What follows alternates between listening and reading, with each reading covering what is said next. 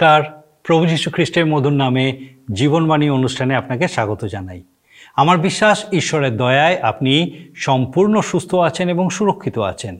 আর আমার সৌভাগ্য যে আজকে আরেকবার আমাদের এই জীবনবাণী অনুষ্ঠানে আমি আপনাকে স্বাগত জানানোর সুযোগ পেয়েছি। আপনি নিশ্চয়ই আমাদের এই অনুষ্ঠান নিয়মিত দেখছেন। আর আমার বিশ্বাস, এই অনুষ্ঠান অবশ্যই আপনার ভালো লাগছে। নিশ্চয়ই ভালো লাগছে।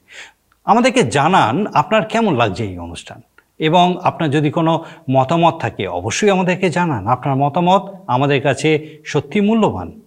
আপনি জানেন যে এই অনুষ্ঠানে আমরা এখন বাইবেলের পুরাতন নিয়ম থেকে আদি পুস্তক থেকে, বাইবেলের প্রথম বই আদি পুস্তক থেকে ধারাবাহিকভাবে অধ্যয়ন করছি। আসুন, আজকে আমরা আমাদের মূল অনুষ্ঠানের শুরুতেই একটা গানের মধ্যে দিয়ে ঈশ্বরের প্রশংসা করি।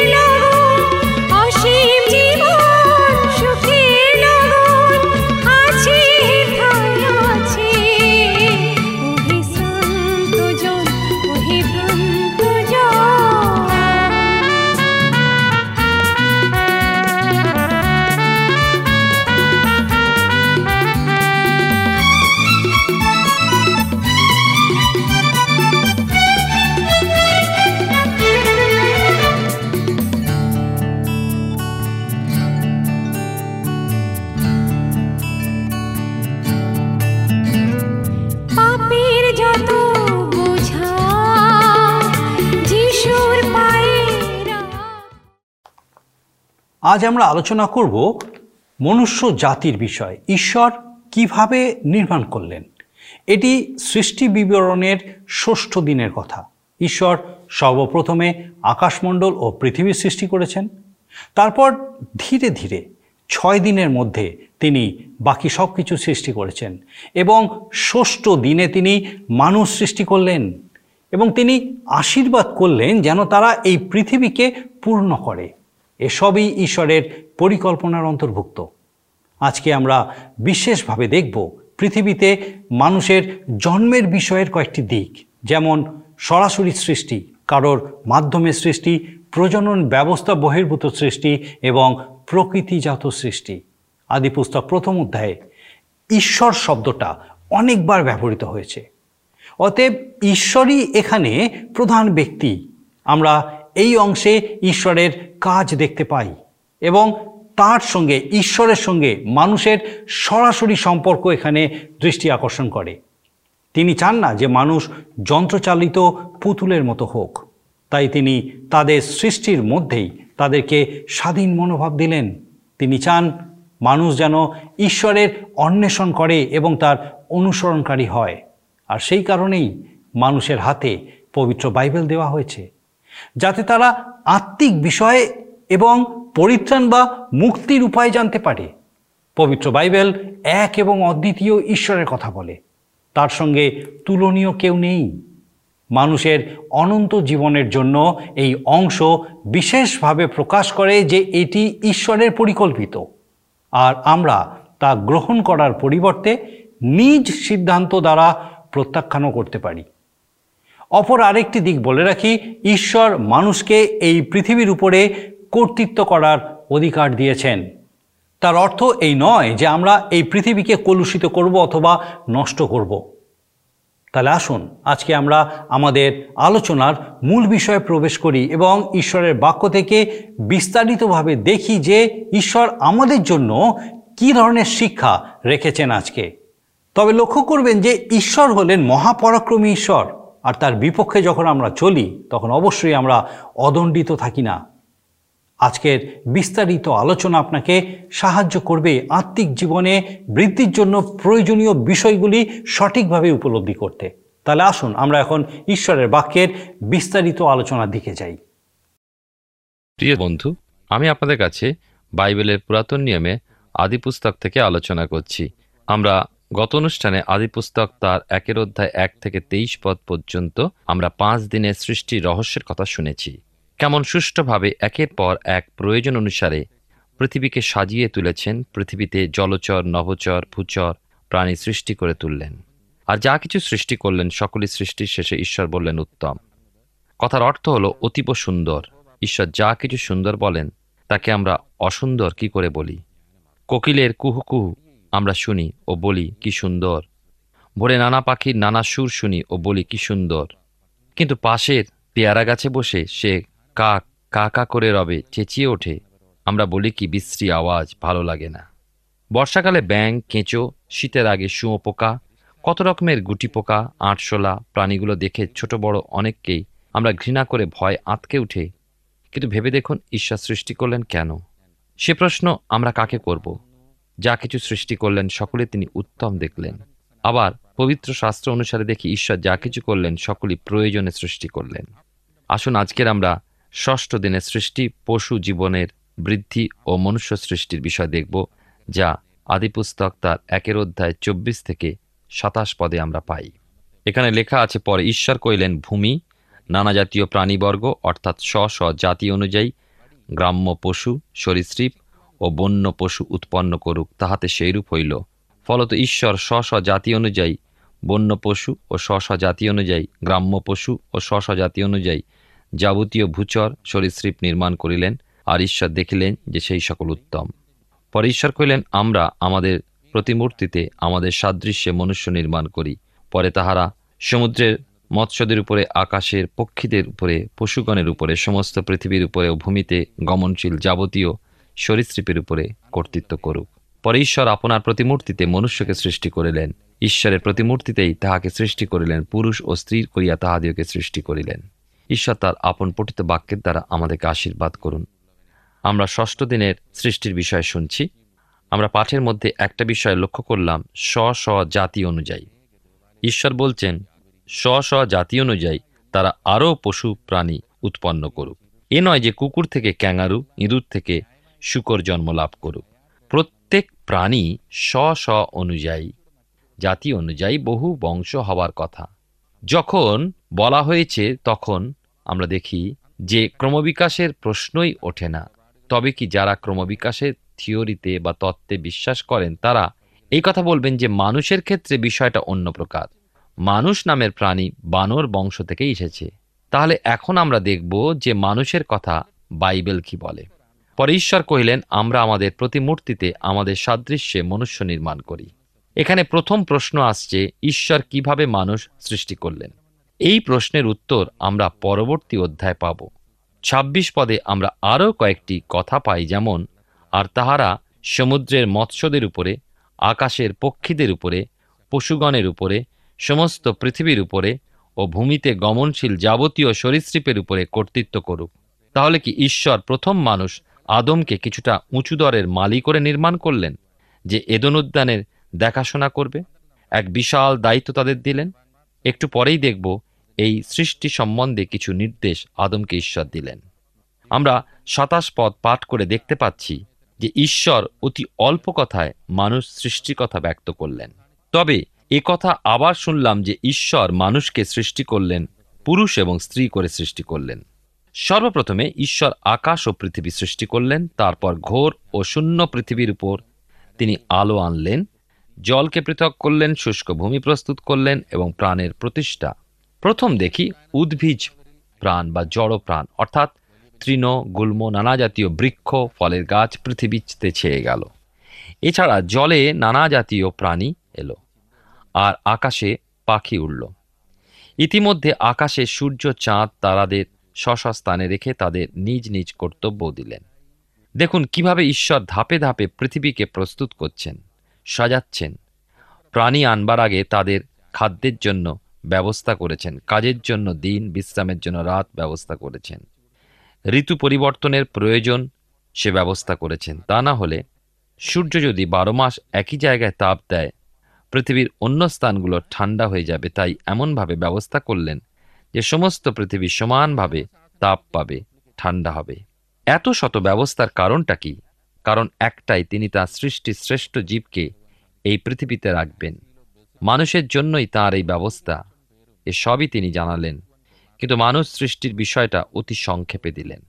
পরে ঈশ্বর আপনার প্রতিমূর্তিতে মনুষ্যকে সৃষ্টি করলেন। অল্প কথা, ছোট্ট কথা, কিন্তু কত গুরুত্বপূর্ণ যখন আমরা চিন্তা করে দেখি। প্রথম চিন্তা, মানুষ ঈশ্বরের মতো। কথাটা চিন্তা করলেই সারা শরীরে একটা শিওরণ আসে। তবে কি ওই কথার মধ্যে তৃত্বের আভাস খুঁজে পাই? আমার মনে হয় যে আমাদের মনে একটা মানুষের ছবি ফুটে ওঠে, দেহ, প্রাণ ও আত্মা, মানুষের তৃত্বের চেহারা। আপনারা ঠিকই চিন্তা করেছেন, কেননা সাধু পৌল কি বলেছেন শুনি? প্রথম থিসলনিকীয় তার পাঁচের অধ্যায় তেইশ পদে বাইবেলের নতুন নিয়মে লেখা আছে, আর শান্তির ঈশ্বর আপনি তোমাদিওকে সর্বতভাবে পবিত্র করুন এবং তোমাদের অবিকল আত্মা, প্রাণ ও দেহ আমাদের প্রভু যীশু খ্রিস্টের আগমনকালে অনিন্দনীয়রূপে রক্ষিত হোক। এর পরের অধ্যায় আমরা আরও শুনব। তবে এইটুকু বলি যে মানুষ ব্যক্তিত্বপূর্ণ প্রাণী, সচেতন এবং তারা নিজ নিজ সিদ্ধান্ত নিতে পারেন। আবার নৈতিক চরিত্র বিষয় সচেতন। এইখানেই অন্যান্য প্রাণী ও মানুষের মধ্যে তফাৎ। ঈশ্বর আপন প্রতিমূর্তিতে মানুষকে নির্মাণ করলেন, পুরুষ ও স্ত্রী করিয়া তাহাদিওকে সৃষ্টি করিলেন। এই পথ থেকে আমরা বুঝতে পারি না যে কেমনভাবে সৃষ্টি করলেন, তবে পরের অধ্যায় এই বিষয়ে তিনি বুঝিয়ে বলেছেন। এই অধ্যায় ঈশ্বর চেয়েছেন আমরা যেন তাকে স্রষ্টা বলে জানি। কেমন করে তিনি কি নির্মাণ করলেন, কি সৃষ্টি করলেন, সে বিষয়ে বিশদ বিবরণ মানুষ না জানুক। এমনকি আমরা যদি সেই বিবর্ধন তত্ত্বের দিকে বা থিওরির দিকে দেখি, এ সকলের কোনো হিসাব আমরা পাব না। এই ক্রমবিকাশ এর শুরু ক্ষুদ্রানুক্ষুদ্র সেই অ্যামোবিয়া দিয়ে অথবা একগোছা সামুদ্রিক শ্যাওলা দিয়ে কেউ কেউ আস্তা কুঁড়ে ময়লার ঢিবি ঘেঁটে প্রাণের সন্ধান করল। আবার কেউ বা গাছের ডালে লেজ ঝুলিয়ে বসে থাকা বানরের পিছনে ছুটল। মানুষের ইতিহাস খুঁজতে। বাইবেল কিন্তু প্রাণের সন্ধান দিল মহাশূন্যের মধ্যে। বাইবেলের নতুন নিয়মে ইব্রিয়তার এগারো অধ্যায় তিন পদে কথা লিখিত আছে। বিশ্বাসে আমরা বুঝিতে পারি যে যুগ ঈশ্বরের বাক্য দ্বারা রচিত হইয়াছে, সুতরাং প্রত্যক্ষ বস্তু হইতে এই সকল দৃশ্য বস্তুর উৎপত্তি হয় নাই। যা কিছু আজকের দিনে আমরা দেখতে পাচ্ছি, সৃষ্টিকালে তা কিছুই ছিল না। আপনি যদি এখন আমাকে প্রশ্ন করেন আচ্ছা মশায়, যখন কিছুই ছিল না, তখন সকল কিছু কীভাবে সৃষ্টি হলো? আমার উত্তর, প্রিয় বন্ধু, প্রিয় ভাই বোন, আমার কাছে এর কোনো উত্তর নেই। কিন্তু বাইবেল আমা এই কথা বলে দেয় যখন কিছুই ছিল না, ঈশ্বর তার বাক্য দ্বারা সকল কিছু সৃষ্টি করলেন। এই অধ্যায়ের এটাই সব থেকে বড় রহস্য। লেখা আছে আঠাশ পদে, পরে ঈশ্বর তাহাদিকে আশীর্বাদ করিলেন। ঈশ্বর কহিলেন, তোমরা প্রজাবন্ত ও বহু বংশ হও এবং পৃথিবী পরিপূর্ণ ও বশীভূত করো, আর সমুদ্রের মৎস্যগণের উপরে, আকাশের পক্ষীগণের উপরে এবং ভূমিতে গমনশীল যাবতীয় জীবজন্তুর উপরে কর্তৃত্ব করো। আমরা এখনও কিন্তু ষষ্ঠ দিনের সৃষ্টির বিবরণের আলোচনার মধ্যে আছি। আর দেখতে পাচ্ছি যে ঈশ্বর তাঁর সৃষ্ট প্রাণীদের অপ্রত্যাশিতভাবে আশীর্বাদ দান করলেন। প্রথমে ঈশ্বর মানুষকে বললেন, হে মনুষ্য, ফলবান ও ফলবতী হও। বংশবিস্তার করো এবং পৃথিবী পূর্ণ করো। এই কথা আমরা আবার শুনতে পাবো যখন তিনি নারীকে সৃষ্টি করলেন। অতি অতি ক্ষুদ্র প্রাণী থেকে বিশালাকার প্রাণী ও মানুষকে প্রজনন ব্যবস্থা ঈশ্বর দিলেন এবং ঈশ্বরের ওই ব্যবস্থা অনুযায়ী আজ পৃথিবী প্রাণীতে পূর্ণ। পৃথিবীতে মানুষের জন্ম বিষয়টা আমরা চার ভাগে ভাগ করতে পারি। আমরা দেখি যে প্রথম আমরা বলতে পারি যে সরাসরি সৃষ্টি। যেমন দেখি ঈশ্বর আদমকে সৃষ্টি করলেন। দ্বিতীয়ত কারোর মাধ্যমে যেমন ঈশ্বর আদম থেকে হবাকে সৃষ্টি করলেন। তৃতীয় কুমারীর গর্ভ যেমন যিশুর জন্ম। প্রজনন ব্যবস্থা ব্যতি রেখে আত্মা দ্বারা জন্ম। চতুর্থ স্বভাবজাত বা প্রকৃতিজাত মানুষ যেভাবে জন্মাচ্ছে। অবশ্য ঈশ্বর মানুষকে বললেন, তোমরা প্রজাবন্ত ও বহুবংশ, পৃথিবী পূর্ণ করো। এবং মানুষকে আরও বললেন, পৃথিবীকে বশীভূত করো। সমুদ্রের প্রাণী, আকাশের পাখি ও পশুদের উপরে কর্তৃত্ব করো। এই কথা প্রথমে আদমকে, হবাকে বলেছিলেন। পরে নোহ ও তার সন্তানদের বললেন আর আজও পৃথিবী সেই নির্দেশ মতো চলছে। কোটি কোটি লোক জন্মাচ্ছে। এ পর্যন্ত কিন্তু ঠিকই চলছিল, কিন্তু তারই মধ্যে কিছু স্বেচ্ছাচারী মানুষ অঘটন ঘটালো। ঈশ্বর যে প্রাকৃতিক ক্রিয়া দিয়েছিলেন, সেটাই খেলার আকারে নিয়ে সাময়িক আনন্দ উপভোগে ব্যবহার করতে লাগল। তারা ভাবল, আমরা কেমন এক আনন্দের উপায় আবিষ্কার করেছি। এইভাবে জারজ সন্তান উৎপন্ন করতে লাগল। এবার সমাজের চোখ খুলতে শুরু হলো ভ্রূণ হত্যা কিন্তু যখন জানল ভ্রূণ হত্যা পাপ আবিষ্কার করল জন্ম নিয়ন্ত্রণ ব্যবস্থা। এতে করে কি অসামাজিক কর্ম বন্ধ হলো? তা হলো না। বরঞ্চ অসামাজিক ক্রিয়ায় সমাজ ব্যবস্থা তছনছ হয়ে গেল। মানুষের রুচি পাল্টে গেল, সাহিত্য, কলা সকল কিছুর মধ্যে একটা কামের প্রকোপ দেখা গেল। আজকের দিনে শত বই, পত্র, পত্রিকা অশ্লীল বিষয় প্রকাশ করছে। কলা অশ্লীল ছবি করছে। এছাড়া সিনেমা ও টেলিভিশন তো আছেই। ঈশ্বর মানুষের মধ্যে যে যৌন স্প্রিয়া দিয়েছিলেন, তা সৃষ্টি রক্ষার জন্য, সৃষ্টি ধ্বংসের জন্য নয়। ঈশ্বর মানুষকে নিজ প্রতিমূর্তিতে ও সাদৃশ্যে সৃষ্টি করেন। ঈশ্বরের ব্যক্তিত্ব আছে। সুতরাং মানুষ ব্যক্তিত্ব সম্পন্ন মানুষ। ঈশ্বরের পরিকল্পনা অনুযায়ী মানুষ অনন্ত জীবন পাবার যোগ্য। কিন্তু ঈশ্বরের অবাধ্য হওয়ায় সেই অধিকার থেকে বিচ্যুত হয়। তথাপি ঈশ্বর সুযোগ করে দিয়েছিলেন যেন মানুষ অনন্ত জীবন লাভ করতে পারে। মানুষের মধ্যে সচেতনতা আছে এবং স্বাধীনতা দিয়েছেন নিজ পদ বেছে নেবার। এছাড়া প্রতি মানুষকে যোগ্যতা অনুযায়ী দায়িত্বভারও দিয়েছেন। ঈশ্বর বললেন, তোমরা প্রজাবন্ত ও বহুবংশ হও। পৃথিবী পরিপূর্ণ করো। যেটুকু ঘাটতি আছে তা পূরণ করার কথা বলছেন। এর থেকে এই বোঝা যায় যে পূর্বেও প্রাণী ছিল, কিন্তু বিনষ্ট হয়ে গিয়েছিল। মানুষ না হলেও অন্য প্রকার প্রাণী ছিল। মানুষ সৃষ্টির পূর্বে ওই সকল প্রাণী ধ্বংস হয়ে গিয়েছিল। ঈশ্বর আরও বললেন, তোমরা বশীভূত করো। শিক্ষায়, জ্ঞানে, বিজ্ঞানে আগে বেড়ে যাও। হিতপদেশ তার পঁচিশের অধ্যায় দুই পদে লেখা আছে, বিষয় গোপন করা ঈশ্বরের গৌরব, বিষয়ের অনুসন্ধান করা রাজগণের গৌরব। আবার দেখি পৃথিবীর গভীরে মহামূল্য হীরক ঈশ্বর লুকিয়ে রেখেছেন। সোনা মাটিতে মিশিয়ে দিয়েছেন। ধনরত্ন লুকিয়ে রেখেছেন পৃথিবীর বিভিন্ন কোণে। কার জন্য? মানুষের জন্য। বালিতে রেখেছেন ইউরোনিয়াম। মাটিতে ম্যাঙ্গানিজ। পাথরে লোহা, তামা, রূপা। তিনি চাইছেন মানুষ পরিশ্রম করুক, অন্বেষণ করুক, আহরণ করুক। এদিকে মানুষ বিজ্ঞানের জ্ঞান লাভ করছে, ভূগর্ভ থেকে নানা পদার্থ আবিষ্কার করল। বিজ্ঞানের জ্ঞানে ল্যাবরেটরিতে পরীক্ষা, নিরীক্ষা করে যা আবিষ্কার করল তা মানুষকে ধ্বংস করার উপাদান। ঈশ্বর তাঁর সৃষ্ট মানুষকে আরও বললেন, কর্তৃত্ব করো যাবতীয় সৃষ্টির উপরে। এখানে সৃষ্টি বলতে আমি বলতে চাই জলচর প্রাণী, পাখি, ভূমিতে গমনশীল সকল প্রাণীর উপরে কর্তৃত্ব করতে বললেন। আমরা দেখতে পাচ্ছি আদমকে ঈশ্বর কেবলমাত্র মালি করে বাগান রক্ষা করার দায়িত্ব দিলেন না। মানুষ সৃষ্টি করলেন পৃথিবীতে শাসক রূপে। আমরা দ্বিতীয় আদম প্রভু যিশুকে দেখি, তিনি ঝড়কে ধমক দিয়ে থামিয়ে দিয়েছিলেন। তেমনি ঈশ্বর প্রথম আদমকে কর্তৃত্ব দিয়েছিলেন। আমার বিশ্বাস, আদমও প্রকৃতিকেও শাসন করবার ক্ষমতা পেয়েছিলেন। কিন্তু অবাধ্যতায় পতন হবার পরই তিনি হয়তো সেই ক্ষমতা হারিয়েছিলেন। আমরা আদিপুস্তক তার একের অধ্যায় আলোচনায় রয়েছি। আর এখন আমরা উনত্রিশ পদ থেকে একত্রিশ পদ পাঠ করব। লেখা আছে এখানে, আমি সমস্ত ভূতলে স্থিত যাবতীয় বীজোৎপাদক ঔষধি ও যাবতীয় সবীজ ফলদায়ী বৃক্ষ তোমাদিওকে দিলাম, তাহা তোমাদের খাদ্য হইবে। আর ভূচর যাবতীয় পশু ও আকাশের যাবতীয় পক্ষী ও ভূমিতে গমনশীল যাবতীয় কীট, এই সকল প্রাণীর আহারার্থ হরিত ওষুধি সকল দিলাম, তাহাতে সেইরূপ হইল। পরে ঈশ্বর আপনার নির্মিত বস্তু সকলের প্রতি দৃষ্টি করিলেন, আর দেখো সে সকলই অতি উত্তম, আর সন্ধ্যা ও প্রাতকাল হইলে ষষ্ঠ দিবস হইল। আমরা উনত্রিশ পদের পাছে জানতে পারি যে মানুষ সৃষ্টির পথ থেকে মহাপ্লাবন পর্যন্ত লোকেরা নিরামিষ ভোজী ছিল। আদিপুস্তক একের অধ্যায় তিরিশ একত্রিশ পদে আমরা পাঠ করে একের অধ্যায় শেষাংশে আসি। আমরা দেখি যে একের অধ্যায় ঈশ্বর এই নাম বত্রিশ বার উল্লেখিত হয়েছে। বাইবেলে ঈশ্বর যে আছেন তা প্রমাণ করার জন্য কোনো প্রমাণ লিপিবদ্ধ করা হয়নি। কেন জানেন? কারণ গীত সঙ্গীতা তার চোদ্দ অধ্যায় এক পদে বলে মুড়ো মনে মনে বলিয়াছে, ঈশ্বর নাই। পবিত্র বাইবেল মানুষের হাতে কেন দেওয়া হয়েছে? কারণ এই যে মানুষ যেন আত্মিক বিষয়, ধর্মীয় বিষয় ও পরিত্রাণের বা মুক্তির বিষয় এবং উপায় জানতে পারে।